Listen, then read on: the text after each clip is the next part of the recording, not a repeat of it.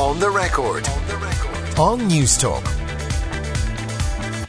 Yes, this is News Talk. This is on the record. Kieran Cuddihy with you until one o'clock today. Five three one zero six is the text number. That, as always, will cost you thirty cent. Or as always, you can get me for free on Twitter at Kieran Cuddihy. We have lots coming up on the program, but starting with our panel today, who are going to be talking about all sorts of things, not least that that which is in the paper, should I say? Richard Layte, who's director of the Growing Up in Ireland study at the ESRI, Tanya Ward, CEO Children's Rights Alliance and board member of Mental Health Reform and the Law Centre for Children and Young People, and Tom Molloy, Head of Public Affairs at Trinity College Dublin. You're all very welcome. Good morning. Good morning. Good morning. Um, uh, let me just run through the front pages for people who are at home and haven't had the benefit of seeing them yet. Uh, the Sunday Independent leads with uh, Welcome to a New Ireland and a photo of uh, Pope Francis with uh, on Leo Varadkar. Uh, the Sunday Business Pope, Pope Francis, the grave scandal caused in Ireland by the abuse of young people has rightly given rise, rise to outrage. I myself share those sentiments. Uh, the Sunday Times, Pope attacks abuse cover up. Francis evokes a time when church still stood for love. The Sunday World, My Pain and Shame, Pope apologises to abuse victims and vows it will never happen again. And no prizes for guessing what's on the front page of the Mail on Sunday. It's the Pope as well. Pope Francis's healing words. Pontiff tells survivors those who abuse are filth. The Pope is even featured on the front page of the UK papers, The Observer this morning, on a wing and a prayer and a photo of the Pope. But I mentioned The Observer because they have an interesting story as well on the front page, which I think we'll find time to come back to in a little while. Children's Czar calls for end to battery hen life in holidays. Uh, Anne Longfield, who's the Children's Commissioner in England, uh, warning that it's a battery hen existence, the summer holidays for children. They spend too long staring at screens. It impacts their health, their obesity levels, their fitness. They need to get outside more. She even talks about uh, GPs prescribing play to people. So uh, we'll come back to that in just a few minutes. What's true in the UK, to an extent, is probably true here of summer holidays uh, for, for a lot of kids, particularly with both parents uh, working. Uh, Sean Gallagher as well, I want to mention. He's on the back page of the Sunday Independent today. No surprise, he writes in Sunday Independent regularly, often about business. Today he's writing about homelessness and a a, a not unsubtle dig at Michael D. Higgins. He specifically mentions him and his failure uh, to protect Irish citizens against uh, the possibility of becoming homeless. So uh, time for Sean Gallagher to put up or shut up. In other words, he's obviously campaigning. He should uh, declare his uh, his candidacy and get on with it. Uh, we're going to get back to that with Sean Defoe a little bit later, uh, who has been covering the uh, presidential proposed possible presidential election as well. He's been covering the papal visit. We'll be asking him about that. And actually, uh, on that papal visit, we might just take a quick listen to some of the Taoiseach's speech yesterday. Your Holiness, I believe the time has come for us to build a new relationship a more mature relationship between church and state in Ireland, a new covenant perhaps for the 21st century. And it's my fervent hope that your visit marks the opening of a new chapter in the relationship between Ireland and the Catholic Church. Building on our intertwined history and learning from our shared mistakes and responsibilities, it can be one at which religion is perhaps not at the centre of our society, but one in which it continues to have a very important place. One with greater diversity and choice when it comes to the patronage of our schools, and one where publicly funded hospitals are imbued with a civic and scientific ethos. Yeah, that was the Taoiseach speaking yesterday. Uh, Tom, I suppose uh, the Taoiseach, we knew he was going to have to give the Pope a little bit of a kicking. That had been uh, uh, expected. Well, what did you think of the speech? I, I, thought it was one of the, the best speeches by an Irish Taoiseach that I've I've ever heard or heard in my lifetime. Anyway, uh, it, it, the huge expectations. It's a really tricky line between showing some kind of respect to a visitor and giving him a telling off, which is effect- effectively what the Taoiseach did. I thought it was very thoughtful. I thought he brought things on quite a lot. One of the things I liked about it was he didn't let society as a whole off the hook. You know, I think it's been a little bit missing in the last few days that uh, that it wasn't just a breakdown in the church; it was a breakdown in, in wider society. That we everybody knew these kind of things were happening, and, and very few people took action. From the way kids were just routinely beaten in school every day, to the fact that young young pregnant women were brought off to laundries. This was widely known. So we, I think he kind of he put it up to everyone. But he did it in a way that was not hysterical. I mean, at a, at a personal level, for Leo Varadkar, I thought it was a triumph. He delivered it really well, really clearly uh, in in words that a that a you know a clever fourteen year old could could understand, and yet there was a huge amount in it when you unpack it. He talked a lot about action. A, a lot of people uh, really liked uh, Enda Kenny's speech. You know, when he when he talked about the, the Magdalen laundries. And personally, I found the, that the gimlet eye of the canon lawyer. that that that that kind of thing. Personally, I found that speech um, over the top, and I really disliked it actually because he still seemed to think it was news that canon law was somehow subject to the law of the land, uh, which I think is just obvious and should have been obvious to any Taoiseach in the 21st century. Whereas here, this is almost like a post-Catholic speech. He assumes that. He assumes that the state is preeminent, and, and, and rightly so, in my opinion. And then he, he moves on from there. So I thought it was a great speech, a triumph, actually. Uh, did it, uh, Richard, mark more than anything the, the difference in Ireland between 79 and 2018, do you think? Mm. Yeah, the uh, I have to agree with Tom there. I think that uh, it was a really well judged speech in terms of the tone it took and the position it took. But one of the most interesting bits about it, in a sense, was the way that it almost sort of pushed the reset button on the relationship between the, the state and the church. And it established where the boundary lay between the competence of the of the church and the competence of the state, and that the state was no longer going to defer, and politicians are not going to defer to the Catholic Church, and they were going to make sure that the institutions of the church were at all times under the the remit and the purview of the of the state. That the the state would not accept that they could take preeminence. Uh, Tanya, from the responses to the Pope's response, there was a sense from some that this, in child protection in, uh, terms, that this was a missed opportunity, that he should have yeah. spoken less about the, the kind of the, the communal sense of shame and more about concrete action. What was your yeah. thoughts on that? Yeah, I mean, and you can understand why people had that view because it was the, you know, th- th- this world's meeting of the families happens every three years. So you imagine when the Pope is going to arrive, he will say something that's very significant. We just had the report from Pennsylvania. So expectations were high that the Pope would say there would be a strong intervention from him. And, you know, you couldn't doubt that, that the Pope is disturbed by what has happened to children and young people in this country and throughout the world from what he said.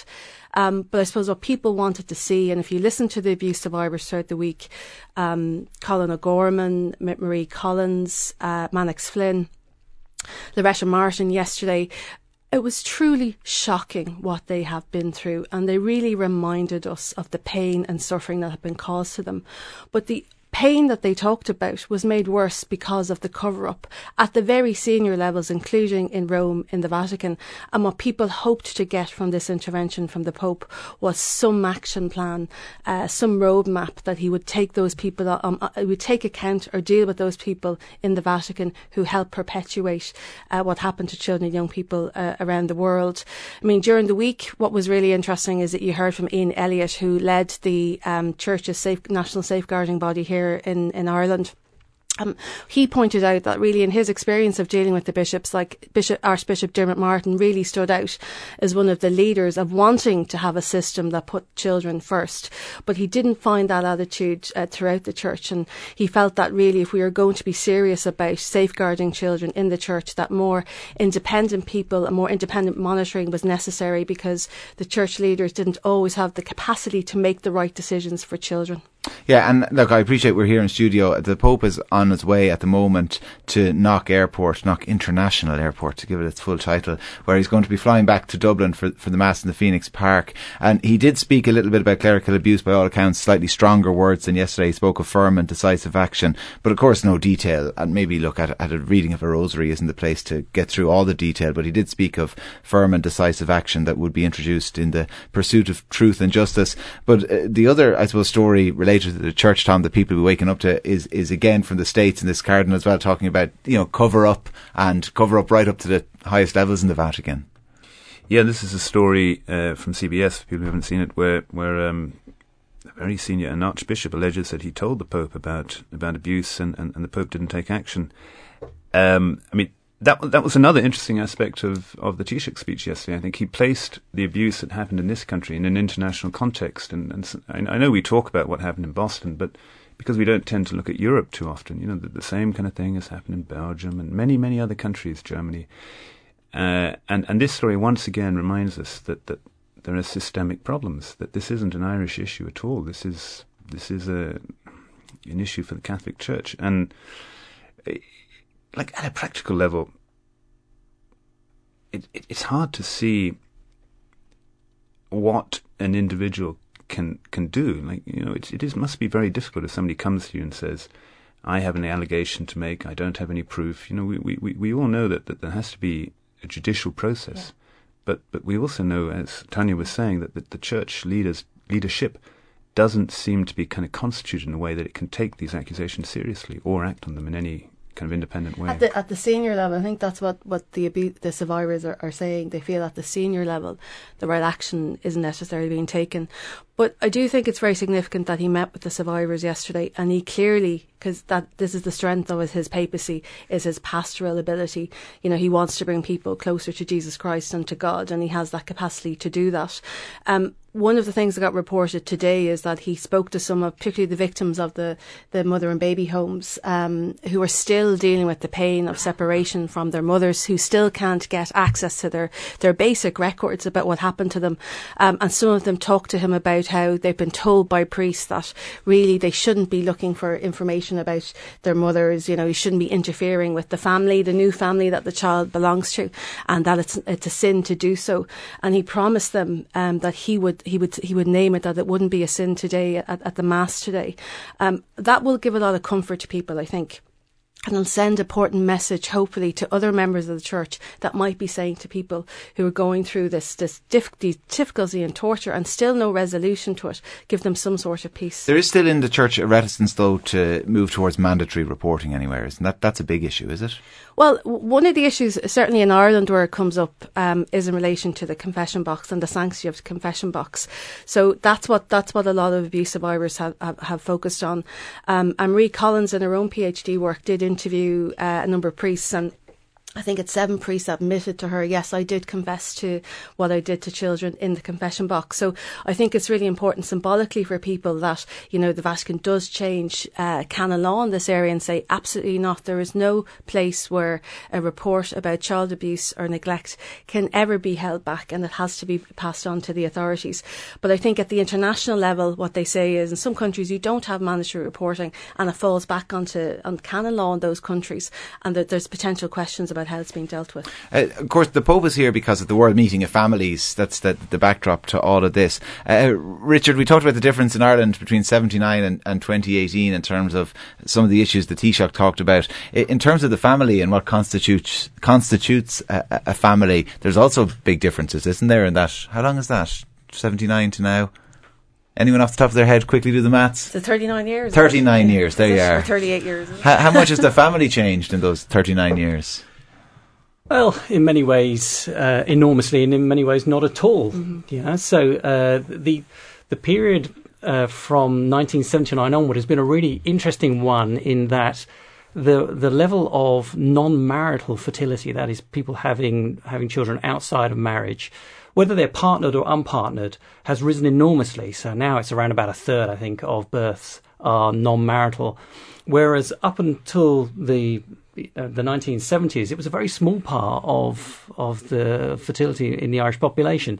So what that's saying, of course, is that the institutions of, of Ireland were changing dramatically during this period. Now there there had been uh, in the 19 uh, early 1950s through to the 1960s, actually Ireland had a very large, one of the largest parts of the population that were not married, not partnered, and therefore probably not uh, having much in the way of a sex life and that was one of the highest in Europe. We had some uh, some of the highest rates of, of non-married men and women. But in the 1970s, that uh, changed dramatically. That rates of marriage were, were increasing, but also non-marital fertility was increasing. So, why was our rate of marriage so low?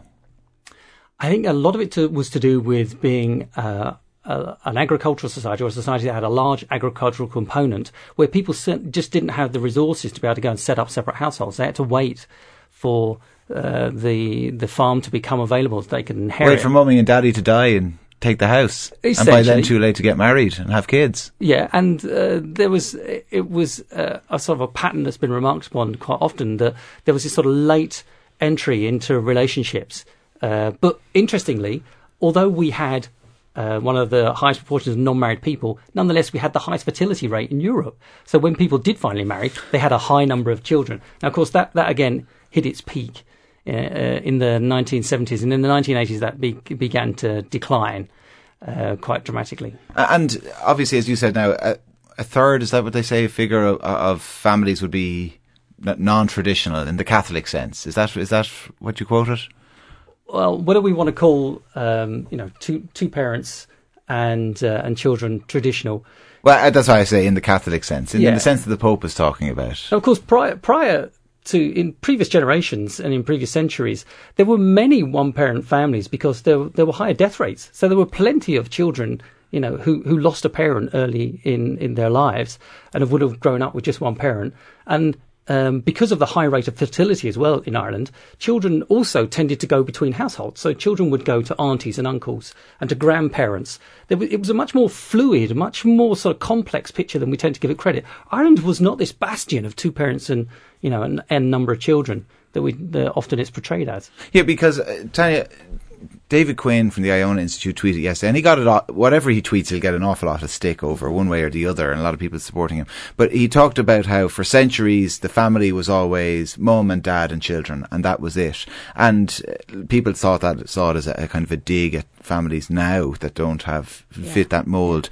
Uh, but his defenders on Twitter were saying, "Look, oh, historically speaking, he's right. This is what the family always was." Yeah. No. Is that not I mean, right? Well, well, actually, if you look at the historical record before the famine, actually, families are much more mixed. Women might have had two partners in a life and children from two different partners, and they travelled around a lot. And you can see that in the colonial writings about, about Ireland. Um, but this is that because of that death rate again that your husband one was dying. And was different. I mean, relationships were different. I mean, it's after the famine that the church gets involved in trying to perpetuate, trying to stop people from marrying younger um, and have less children because they see the big families as part of the reason why the famine hit so hard and why so many people died and the farms are being divided. That's what that's why the church gets involved, very particularly in in people's uh, sex lives and decisions to marry. But I think um, my particular problem with that statement is is that I suppose it, it, it harks back to me a period where you might, where I suppose that was used to discriminate against people who chose not to marry and who had children outside wedlock. Um, I myself am probably, um, my mother was a lone parent. I'm the first of a generation of children that didn't end up in the mother and baby home or didn't get taken away from, from their mother. Um, and, you know, my mother's life was hard. It was hard in the beginning like the public health nurse wouldn't give her the free milk that people were getting. Um, there are people that would cross the road um, because she had had a baby out of wedlock. Um, and she lived with that for, for many years. Um, and lots of women lived with that.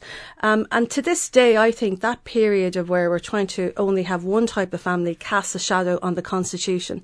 To this day, only one type of family is recognised in the Constitution, and that's the one based and founded on marriage. So it means a lone pa- an unmarried father and his child, a lone parent, a, a woman and her child, a grandparent raising her children, a reconstituted family where two parents are divorced and they're, they're raising their children together, none of them are recognised as a family in our constitution. And it has had a harmful effect on people. It helped justify the legal separate, the separation of women from their babies in those mother and baby homes. Um, and some of those children were trafficked off um, to, uh, to the US at some point, and some of those women are living with that pain today. So, so despite marriage equality uh, yeah. and that, uh, you would still say, like institutionally or culturally, there's still a preference for mum and dad and kids in the family unit, and it's discriminatory. Yeah, I mean, I I I, th- I think w- when you say we should only have one type of family unit, it's a, it's a mother, a father, a child. It basically sends a message to all the other family units that you're not as valued and you're not as loved. I mean, family family is fundamental in our society. It's a place of love, care, and solidarity, and it exists where people come together in that family unit, and that's what human rights law says. That's what you should protect and nourish and uh, uh, and, and foster in Irish society.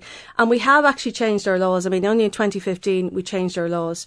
Uh, the Children and Family Relationships Bill does give better protection to children born outside marriage, um, and that's something I think we have to hold on to and move forward with. Uh, Richard, if I can come back to you on, on that, uh, the, the counter argument, and I'm going to open myself up for some criticism here online, but I'll make it anyway. This is devil's advocate that people would say is fine, the family unit is changing, but from a children's point of view, you know, mum and dad being there you know, married, that that's a kind of, that traditional unit, again, to use that for, word that will uh, insult some people, um, is the preference. And there's no wrong, there's nothing wrong with, you know, having, aiming for the ideal while acknowledging that you don't always get it. I think what you you would try to aim for are circumstances and environments that are conducive to children uh, being healthy, happy, and developing well. And those those environments are not necessarily with you know, two parents, one of which is a man and one of which is a woman, and uh, and the, the what is put forward as the traditional household. That that isn't necessarily what, what produces that environment. What what you want are are high quality relationships, don't you? You want nurturing, caring relationships where there's strong attachment between parents and children, and that doesn't necessarily have to be in that traditional kind of household. You also want to have households which have the level of resources that they require to to have that uh, healthy development. They need to be able to have the resources to be able to afford to to eat the uh, good food, to have the right kind of experiences, to take part in their communities. Those all contribute to a happy, healthy child, and they're ones which you can you can achieve in all kinds of different configurations. You know, there is there is nothing that uh, is necessary about having a particular form of household. It's all about the environment that any household produces. Uh, Tom, uh, the Pope yesterday addressed uh, the World Meeting of Families at Croke Park yesterday, and the the image of the family that was portrayed that they talked about all families in different circumstances and struggling with different issues, and particularly they wanted to reach out to families who were struggling. But I suppose it was the again, I'm going to keep using this phrase, and apologies, but the traditional family unit was still what most of the conversations were based around. Like as the numbers of people, I suppose. Uh, I don't want to say settling, sorry, but the number of people living in, in family units that are that little bit different, where there's maybe two men and two, or two women, or there's one mother or one father, or whatever it might be, or second marriages, third marriages. Uh, how difficult is it for the church to, I suppose, uh, balance what is their, what they would consider, if not kind of core biblical teaching, but core Catholic teaching or Catholic ethos with the changing family dynamic in Ireland? Well, it would appear to be very difficult, wouldn't it? I mean, uh, you know, what, what, what Richard says is absolutely correct. Anybody who has any kind of understanding of history, who goes back and looks at marriage records in Tudor period, or, you know, look at Daniel O'Connell's life, anybody who understands history knows that the so-called traditional family is a myth. And yet, church, and not just the Catholic Church. Yeah, my Protestant grandfather churches, had stepbrothers and half brothers, and he doesn't know half of them actually. Yeah, they all. I had to go back and do a family tree in primary school. I remember scratching my head. He couldn't even tell me his grandparents. On. yeah, and I think family trees were censored in the past, weren't they? But but but they're they're very very interesting. Um, but but clearly the Catholic Church, but not just the Catholic Church. You know, the Protestant churches don't don't allow remarriage in church. You know, they don't accept divorce either. I mean, this idea that. Um, uh, the Catholic Church is unique and its its its problem with, with gay marriages is completely erroneous. The Anglican Church uh, also has a huge problem with it, and it has a problem within this island. People in the north tend to be against gay marriage. Uh, Protestants in the south tend to be pro gay marriage, but also in the Anglican communion as a whole. In Africa, there is a very very strong anti-gay uh, sentiment within the church, Mm. whereas in Europe there tends not to be. And of course, that's part of what's going on here. The Pope is uh, not just catering to, uh, you know, kind of post- post-Catholic societies in Western Europe. He's catering to to hardline African countries and and you know what's going on in Latin America. It, the diversity of the church, which must be quite exciting as a leader to to have to deal with, also, uh, you know, imposes a very uh, yeah, he, he, he can't square the circle. But they're not dealing with it well from our point of view, that's for sure. Yeah, from from actually a communications point of view, because they always say, you know, know the audience you're speaking to. Mm. Like the Pope, like, is he really speak? Like, there was a time that Ireland was kind of the jewel in the crown, you know, a faithful people in a faithful state. Uh, not anymore. And I suppose while we're fixated on what he's saying here and speaking to survivors and all that, like his wider audience, as you said, is Latin America and Africa. Like that's that's the growth market. That's who have that's who he's speaking to most of the time, is it? And as a Latin American pope, I mean, he must be even more conscious of it than, than previous European popes. I mean, he's the first, I think I'm correct in saying, Yeah, first, first Latin- non-European. yeah. So yes, I mean, that, that's his, that's his market. That's where the growth is. And wouldn't you, if you were, let's pretend the church is a business for a second, you've got a shrinking market in one area and a huge expanding market elsewhere, where you would, if you had any sense at and all, if your product's still valuable in that emerging market, don't change the product. Don't change the product. D- during the week, there was a protest organised by We Are Church, um, and Ursula Halligan uh, did, you know, the most amazing intervention, a most emotive intervention uh, for diverse family forums. And what they have said when they're protesting, they protested again yesterday um, on the Halfpenny Bridge, is that uh, the Pope Francis is actually our best hope of any reform in this area because if you do look at what he has said, um, about diversity in the past. I mean, he's the first pope to baptise a child born outside marriage. Um, and he's sending a message by doing that. Um, he's the first pope to say that people who are divorced should actually be able to take the sacrament, um, and that he has been conciliatory towards LGBTI people. But yet, at the same time, I suppose what he hasn't done in these different circumstances is take on the the doctrinarians within the church who might be perpetuating that only one type of family uh, can exist.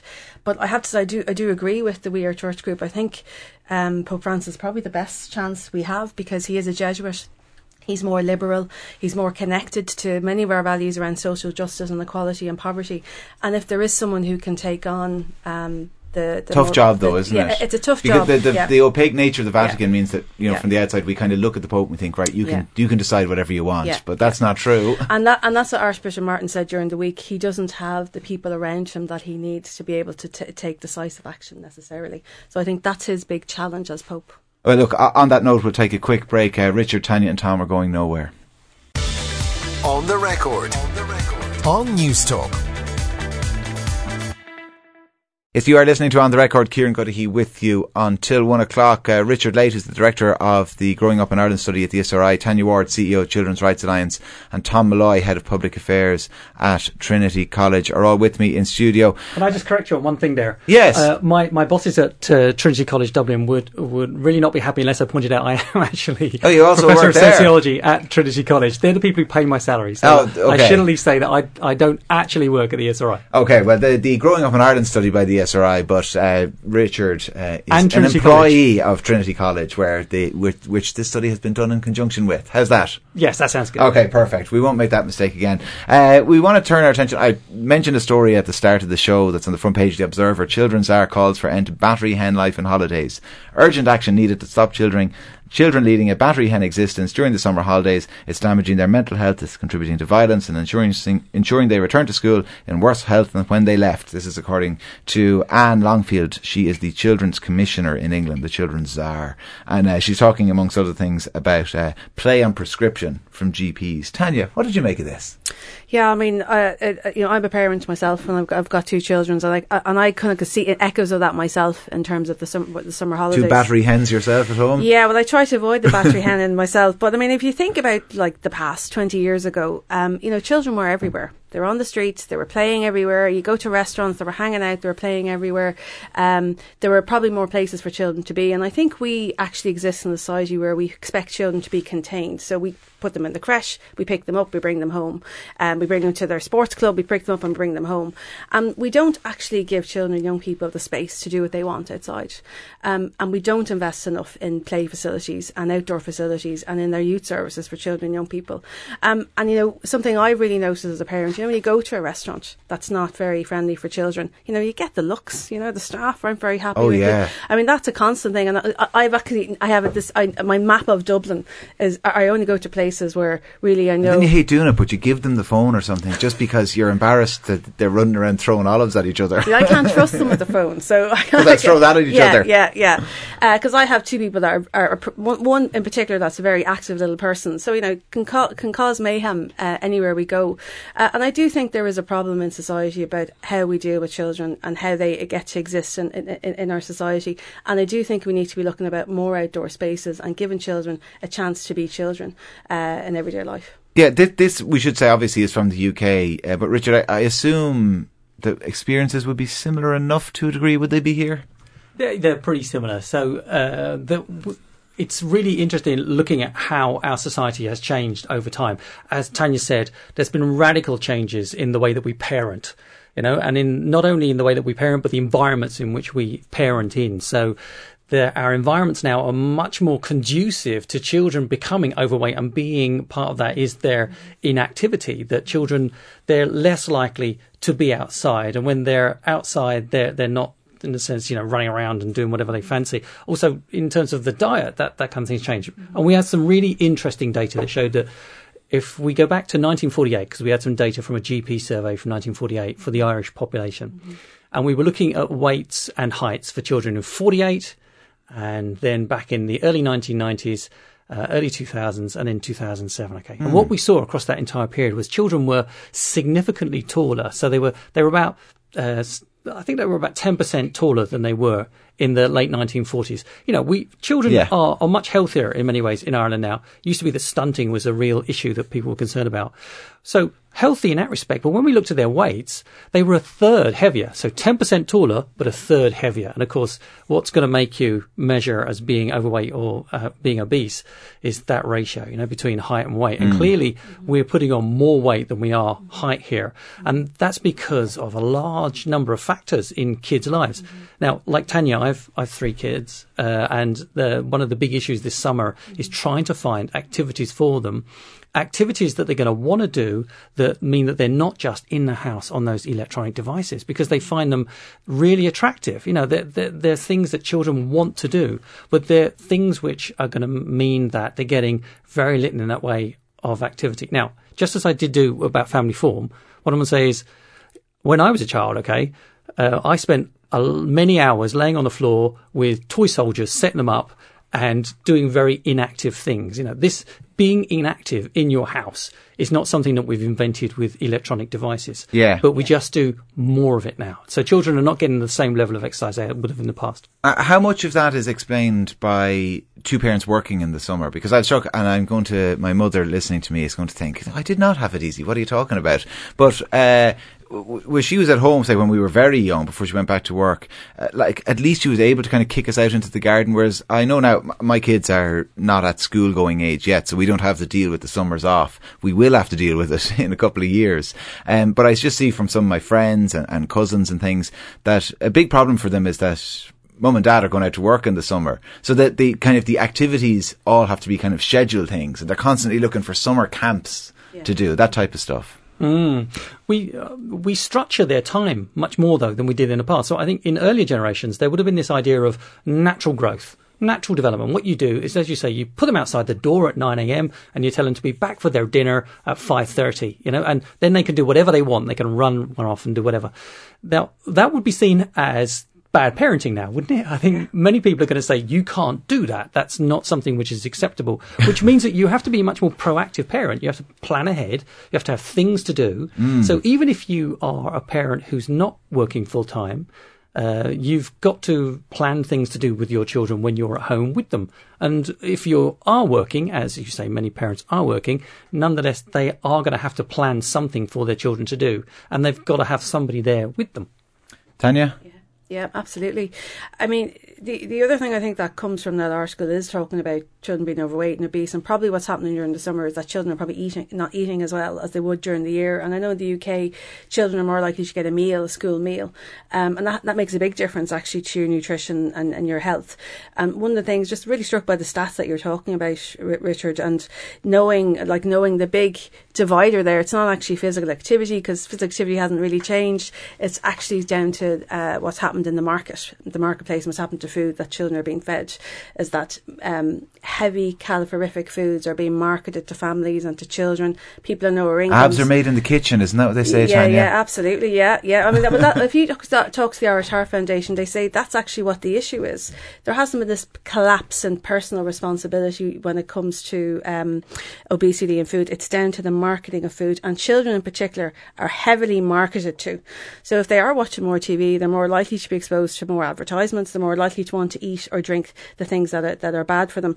And actually, if we're really serious about child health and welfare and obesity levels, we need to start looking at what they're- that's being put in their mouth. Tom, uh, the uh, the the food and drinks industry. Then I, it strikes me it's in their interest that we keep the focus on activity as opposed to food. Perhaps, perhaps it is. I, I, personally, I mean, we all have our whipping boy here. Personally, I blame the, the car industry. I, I think we have become a car dependent culture, and, and, and that really is bad for, for kids. And you know, I, I make my four children walk to school, and it's about a half an hour walk. And I have to say, there's so much bad driving around. So many people break the lights, even when it's you know green for pedestrian. That it is a bit worrying. And even last night, uh, my son came home and he witnessed a car crash. It's the, the, the very poor level of driving in this country really makes it very difficult to, at a very basic level, shoo your kids out and say, off you go, and, and come back in a couple of hours. Um, we don't have enough pedestrian crossing. We, we are a car culture, and car cultures lead to all kinds of problems, and that's one of them. We also don't have enough uh, wildlife. Even the, the great parks in, in Dublin, they're all you know they've all got footpaths. They're kind of dreary and, and keep off the grass kind of signs, and they're you know wh- where can children go? Uh, I, I really don't know. I scratch my head. In, in, in where, where we were on holidays this summer, you know, the kids could go off into forests, catch snakes, all those kind of things. There are no there are no places teeming with wildlife that are interesting for, for children to go. And, and the third thing that strikes me is I think schools kind of infantilize children a bit. You know, when I went to school, if you were over 16, you were allowed to smoke because that was law. And I think that should be the case today. Just as we, we tell t- kids, you know, you have to study Irish and English and maths and you're over 16. You don't even have to go to school if you're over 16. Why can't we slowly give children more, more rights and, and, and more freedoms than, than we do? I, I think, you know, schools should let children go off at lunchtime if they want to.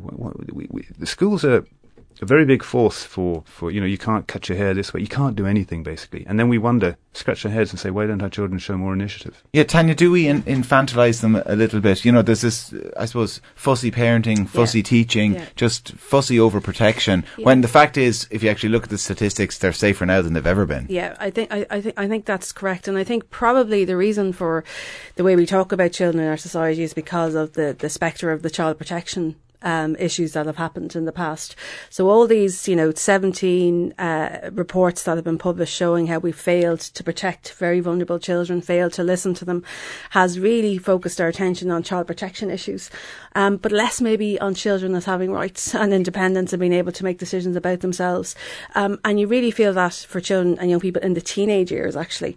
Um, so when an opportunity came up to give children the right to vote at the age of 16 in local and European elections, it's something I would have supported because yeah. I felt it was going to help actually uh, get children much more involved in politics, much more interested, um, and get them developing the political participation skills. I mean, some of the things that were said in the in the Oireachtas were pretty shocking about teenagers, um, and and you see that you see that on an ongoing basis. So you need to you need to develop young people in their teenage years, and their capacities are different. You know, you can get a very vulnerable sixteen year old, you can get a very wily 12, uh, 12 year old we need to start looking at teenagers in a different way, giving them more responsibility because when they turn 18, it's not a cliff. You know, you want mm. them to be able to take, you know, control for themselves, make autonomous decisions, take responsibility for themselves when they turn 18. Uh, and that doesn't happen just by giving them rights at the age of 18. As expected, my mother has texted me to suggest uh, it was not easy at all having four of us tearing around the house, uh, t- tearing her hair out.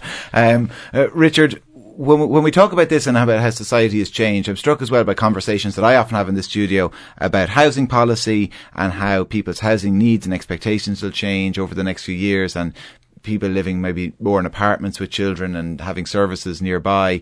Uh, to what extent then do we need to be concerned about some of the points Tom made that those services can't just be, you know, that there's a shop and that there's a school and that there's a Garda station, a post office, whatever it happens to be, that there's also shared spaces for children. Mm. Yeah, this is this is where the sort of policy of laissez-faire of of leave it to the parents and then blaming the parents when things go wrong with the children falls flat because the what we need to think here are about coordinating and developing the environments in which children are growing up. So they've got to we, you've got to make sure that particularly where children are increasingly living in apartments, that there are going to be spaces where those children can play outside in a safe way and where parents can observe them. You've got to make sure that there are, there is going to be that green space that uh, contributes to, to well-being and that uh, children uh, and parents can can get access to these things in the in levels that are going to mean that children get the level of exercise that they need. They're meant to be getting an hour's exercise every day. Now, even officially within our schools, we don't deliver that. So schools, uh, very few schools in Ireland would give children an hour's physical exercise a day because it's got a, it gets crowded out by the academic curriculum, which itself is very important, but children's physical and mental well-being is important. Did they ever give an hour a day? I don't remember getting an hour's exercise yeah. a day in school. I mean, we, we, we, we've had a pretty poor record on physical education, actually, uh, in Ireland, uh, in, in, schools, to be, to be fair.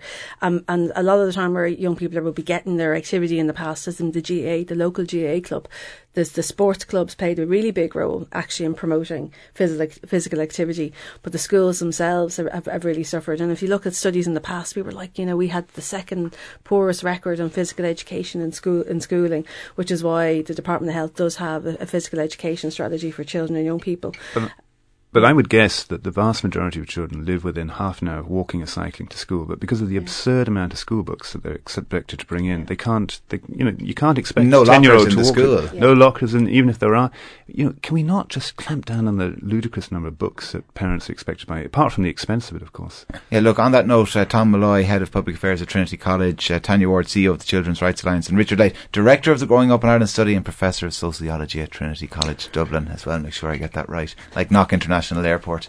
Uh, will be staying with me back after this quick break. On the record.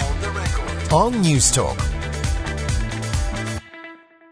This is Newstalk. You're listening to On the Record. Kieran Cuddihy with you till one. Tom Molloy, Head of Public Affairs at Trinity College. Tanya Ward, CEO of the Children's Rights Alliance, and Richard Layte, uh, Director of Growing Up in Ireland Study and Professor of Sociology at Trinity, are all with me in studio. Uh, we were going to talk about uh, childcare and budget policy because I suppose the, the papers would be full of kite flying and all these things if it wasn't for the Pope on the front pages. And we'll get to that in just a moment. But uh, there is as well some coverage in the papers about uh, vaccinations and measles vaccinations, and this is because there's been that outbreak in Dublin's north inner city.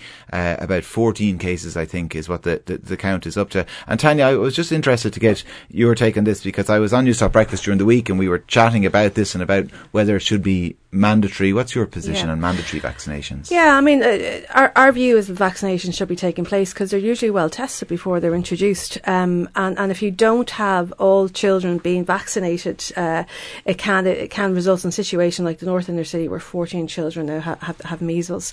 Um, you know, it's very easy to create a vaccination scare in society. Um, if you just put out misinformation, one research study misreported um, the HPV vaccine um, is a case in point um, because what you found there was misinformation went out about the HPV uh, vaccine. It actually is going to protect girls later in life from cervical cancer, one of the worst forms of cancer you can get. Very intrusive, painful cancer to get with poor prognosis. And here was a vaccine that was going to protect them from that. Um, and because of the kind of the, the misinformation that went out there, maybe parents don't have the time then to go off and investigate the truth of it. That would be very common. Parents are trying to get through their everyday life. Um, you had a situation where vaccinations fell by something like 60, 60%. Really very serious. Mm. So I suppose our view into some of these vaccination programs is that they should be mandatory, but I don't think you should punish parents for not engaging with them. I don't think it's, it, it's very helpful. Uh, for children and young people, and So you didn't go on with my argument that I'd be kicking them all out of school. yeah, I mean, I, I, I, I, I never think you should attach uh, access to school or education to anything, you know. So, child benefit, vaccination, anything like that. I think school is an absolute must for every child and young person, irrespective of what's happened. But I think it, it goes down to educating parents about the importance of these health programs and why it's important and necessary. Um, and I wonder if you looked at the North Inner City, you know, I know they have some very good public health nurses there. Do they have enough public health nurses there working with the families on the kinds of programs that supports that they need? That might be the question and debate that we need to have about what's happened there. Yeah, don't they say that nudge theory, isn't it? When you want people to do things, carrot is better than stick. It's the the, the evidence uh, in other issues. Uh, Tom, uh, when you talk about uh, HPV, it, it's it strikes me that social media as well, I suppose, amplifies the anti-vax movement, where it was difficult for them to get an airing before. It sure You know, does, yeah. so Twitter equally validates all opinions. There's a lot of evidence about that. Although there have been actually some very good campaigns from the HSE where they've really used social media to, to, to fight back and, and with demonstrable success. It's actually one of the few areas of social media where you can really point to uh, you know good public health campaigns. So I suppose you've got to fight fire with fire. Richard, potential backlash if you were to have mandatory vaccinations from parents? Yeah, it, it's uh, it's a very emotive subject. So um, all parents want to do the best for their children. So when they hear of a scare, they hear that there's been a case or two, they can put undue weight on that one case, and that means that they then want to protect their child. They don't want to take any risks with their child because their child is so precious to them, and that can mean that you get a swift change in behaviour as all parents parents try to protect their children that can lead to this fall in the level of vaccination. Now, uh, we could try to incentivize um, vaccination, couldn't we? We could try to not not only make it obligatory, but you could, for instance, you know, not get access to certain state services, or mm, you know, you could make it more. Uh, you could give people an incentive to vaccinate, but um, that that will that could have a political backlash. I'm not saying that's necessarily a good idea. You may end up developing actually more emphasis on it and creating a social movement behind it that would lead to lower rates of vaccination as people saw it as a mo- sort of a sense of identity. They were a group that were fighting against this injustice what we found sociologically is better is that first of all you, you have to you have to provide good information. You have to you have to show people legitimate information that they trust uh, from good sources that, that people will recognise. But you also need to then tell parents that actually most parents believe that vaccination is a good idea, and that most parents believe that vaccinate uh, that vaccines are well tested and won't have poor outcomes. So you're using the power of social norms and you're changing people's expectations about what other parents are doing to try to change the story, you know, change the framework mm. that people see it in. Yeah, look, I'm conscious we don't have a huge amount of time left, and I did want to ask about uh, kite flying and budget policy, and particularly around childcare. Uh, Tanya, uh, we, we talked about this on the show here last week. We did a survey showing the difference in creche costs over the last five years yeah. in Ireland. They've gone up people won't be surprised to hear that. And we had a breakdown county by county, and uh, Dublin being the most expensive. And obviously within Dublin, then you've got very expensive pockets, and some maybe cheaper than average pockets as well. Uh, I spoke to Catherine Zappone, uh, Minister for Children and Youth Affairs, about this on Monday, and she talked about the government. Look, it's her policy, it's her uh, aim that we would eventually get up to what that uh, UNICEF recommended spending is one percent of GDP. 0.8 percent is the European average. We're at 0.1, so we're way, way below it. Yeah. But in terms of a model you know, I suppose kind of a, a, a, lot of different streams she was talking about, and that's the kind of the policy in Ireland. But she also talked about Scandinavia, and in Scandinavia they have a kind of a fairly uniform system. Yeah. You know, in Norway, yeah. the Barnehage, and everyone goes there. Yeah. We don't have that here. What's your position in terms of what the childcare model should look like? Whatever about the spend. Yeah, I mean, w- one of our challenges in Ireland and, and the UK is that we actually have a quite a different childcare system to throughout Europe because most of the childcare systems in France, in Italy, in Scandinavia, they're actually uh, public provision. So there are public creches that are well subsidised by the state and parents pay a small contribution for their children going there. And I suppose there's a different attitude in other countries around childcare because the, the development and education of a child begins on the day that they're born, not on the first day that they go to primary school. So they value early childhood care and education in the same way that they value going to primary and to secondary school. So if you take uh, Finland, for example, um, they'll have a situation where one in four children will have some intervention for an additional need that they might have, might be speech and language need, they might have some sort of emotional need. Um, and that means when they, when they start school, they're on an equal footing with all other children. I mean, they invest significantly, significantly in their childcare services to be able to provide that for all children.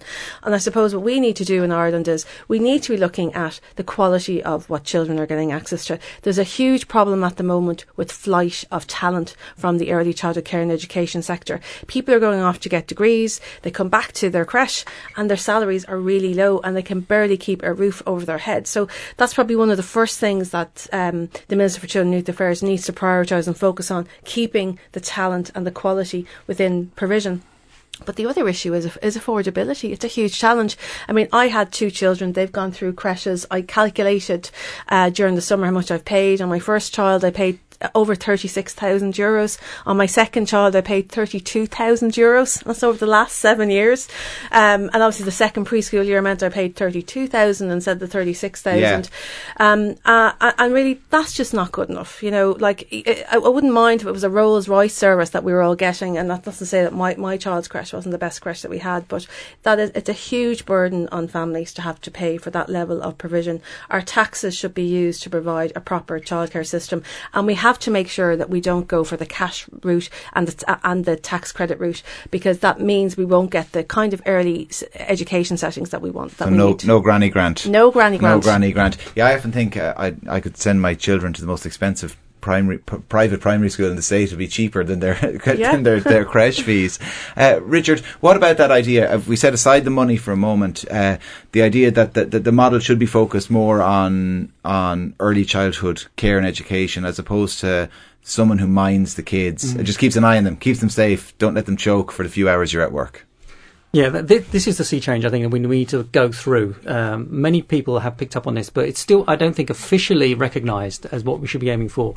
That preschool is an important part of children's development. In fact, many of the of the foundations you put in place then will be the basis upon which they can grow and they can develop. So you've got to see that as really valuable time when you're not just trying to keep them safe. You're not just trying to like you know warehouse them during the day while parents aren't there. What you're providing are structured education for those children at a really crucial stage. And at the moment, we we've got I think this sort of combination of sort of um, lack of government uh, activity plus the sort of the the economics of it, which mean that you've got often low paid um, jobs that don't incentivize people to come and take them when in fact what we need are people with good qualifications who have insight into what uh, how children learn that can that can bring them on. This is a model that as you spoke about has been used much more in Scandinavia and there, what it's seen as is being uh, something that children should have access to. If parents want to have children at home and want to parent them and to give them these inputs when they're young, then that's all well and good. But having parents getting subsidised or free access to high quality childcare means that you, they get a formative experience early on, and it's particularly important for children coming from low income households. Households who have sort of lower levels, where parents have lower levels of education, makes a really big difference to their development. And it, it, to a certain extent, it helps to even out the differences between those more disadvantaged kids and the more advantaged kids. And because the, the advantages that those kids accrue early on will make big differences in their subsequent development. No, unfortunately, we're actually out of time on that note. Tom Molloy, Head of Public Affairs at Trinity College, uh, Tanya Ward, the CEO of the Children's Rights Alliance, and Richard Layte, Director of the Growing Up in Ireland Study and Professor of Sociology at Trinity. Thank you all very much for coming in. We're going to be back after this quick break. On the record. On, the record. on Newstalk.